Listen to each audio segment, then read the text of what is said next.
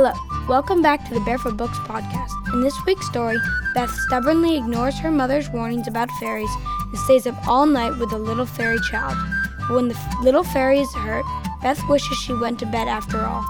After the story, go to barefootbooks.com to find the complete Barefoot Fairies collection, along with songs, activities, coloring sheets, and more.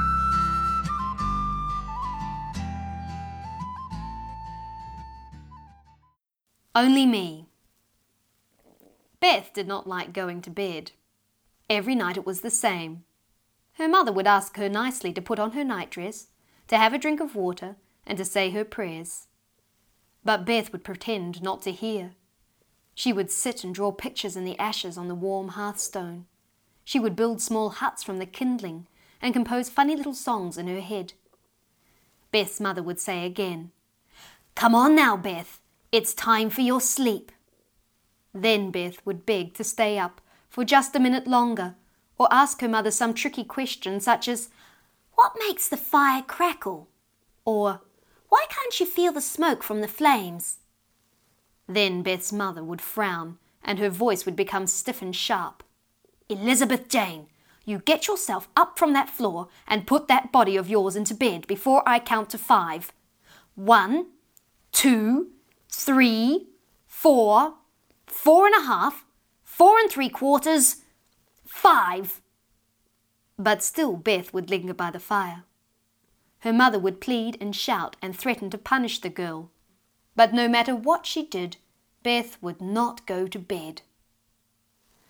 Well, it was on one such evening that this tale begins. It was winter, and the days were short and grey, and the nights long and black. The wind howled outside, wisps of its breath burrowed through the thatch and whistled through the rafters. Beth and her mother had finished their supper, and as Beth's mother collected up the bowls, she muttered, "'Tis a wild night tonight. The safest place to be, I'd say, would be in bed." She turned to Beth. "Now come on, girl, get yourself ready." But Beth liked the whining of the wind, and the flames of the fire seemed brighter and more lively than usual. She watched the tongues of orange and red dance and lick about the blackened wood. Ma, why do you think it is that the wind cries like that? she asked. "'Tis the sound of the exasperated mothers who cannot get their children to bed, answered Beth's mother, rather crossly. Now to bed, please, Beth. Beth pulled her apron down tight over her knees and listened harder to the wailing of the wind. It makes you feel all tingly like, don't you think, Ma? I'll give you tingly, growled her mother. You best listen to me, Elizabeth Jane. It's not a good night to be sitting by the fire. The wind calls all sorts out. Why, if you keep sitting there, I wouldn't be surprised to find you gone in the morning. Beth's mother stood over her, with her hands resting on her hips. Gone? Why? Where would I go? asked Beth, more interested in her mother's story than bothered by the frown on her face. The fairies might come and snatch you away, replied her mother. And maybe I'd be lucky, and they'd give you back with new ears, ones that listen. Now go to bed.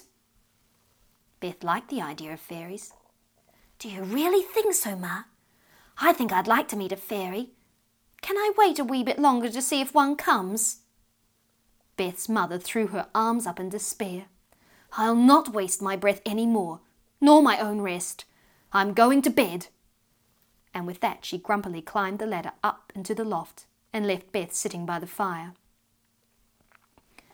Beth picked up a stick and poked it at the glowing embers, causing a spray of sparks to sail up the chimney.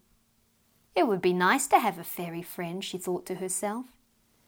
And she'd not been sitting there for long when the wind gave a particularly loud howl, which caused the windows to rattle and the door to creak, there came a thump upon the roof and a fluttering sound from the chimney, and then all of a sudden a tiny wee girl dropped from the chimney and landed alongside Beth. She didn't come any higher than Beth's knee.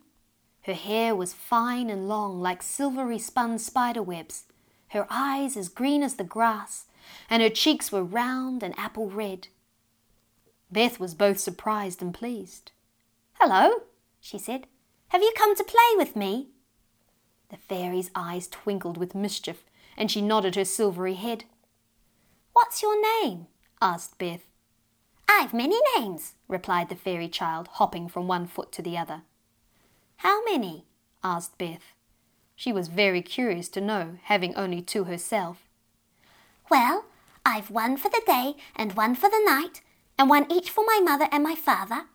Then there's the name that the wind calls, and the one you can hear in the river. The fairy child suddenly stopped her sing song list, her green eyes fixed upon Beth. Why, what are you called? Beth felt rather ashamed that she had only the two names, Elizabeth and Jane, neither of which sounded as grand as one spoken by the river or the wind. She didn't know what to say, and so she muttered, I'm only me. Only me? That's a funny name, laughed the fairy. Well, what shall we play, Only Me? Beth showed the fairy how to draw pictures in the ash. Together they drew animals, trees, houses, and people. They were the best pictures that Beth had ever drawn, for when the fairy child blew upon them, they came to life. The animals lumbered and prowled about the hearth, and the trees swayed in the wind. From the houses poured tiny people who gaily played and talked with one another. They built small huts from the kindling, and when the fairy tapped the twigs with her finger, they began to sprout, first buds, then blossom, and finally shiny green leaves. Then they plucked the leaves from the sticks and lined them up upon the hearthstone, and the fairy caused each leaf to whistle, so together the leaves played a funny little tune. Beth and the fairy held hands and danced. Soon they grew tired of this game, and so they sat and watched the fire. The fairy made the flames turn into small people, who danced and dipped in fine dresses of red, orange, and yellow satins and silks. As the night wore on, the fire began to die down. Beth picked up a stick and gave the embers a poke to stir them into flame. As she prodded one of the logs, it crackled, and all of a sudden a red hot spark jumped from the fire and landed upon the fairy child's foot. The fairy child gave such a shriek that Beth felt sure her mother would wake. Beth tried to calm the fairy and to put water on her wee foot, but she would not stand still. She hopped around the hearth, her squealing growing louder and louder, so that finally Beth was forced to clamp her hands over her ears. It sounded as if all the wind in the world was whistling through one tiny keyhole. All of a sudden, there was another thump upon the roof, and again a fluttering sound came from the chimney. This time Beth did not wait to see what appeared. She dashed up the ladder into the loft and hid under the blankets of her bed. From under the blankets she heard a voice boom down the chimney. What is the matter, my child? Oh, mother, sobbed the little fairy child. Tis my foot. It's burnt. And who did this to you? came the voice from the chimney, this time angrily. Tell me who, and they will be punished. Only me did it. Only me burnt my foot. The fairy child cried back, squealing and squealing worse than ever. Then why are you making such a fuss if you did it yourself? boomed the voice.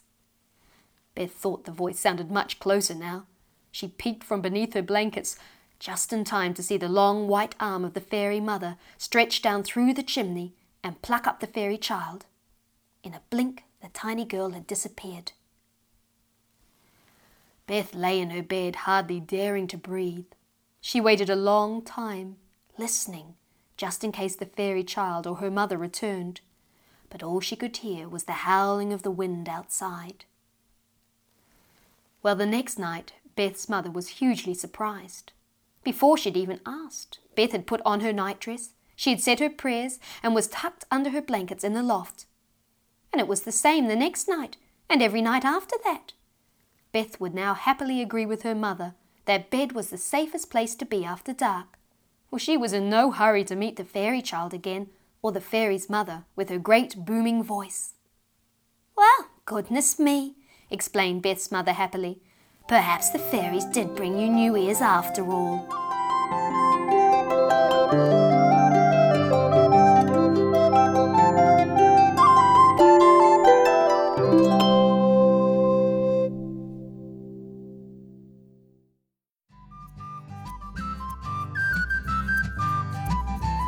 All for today's episode.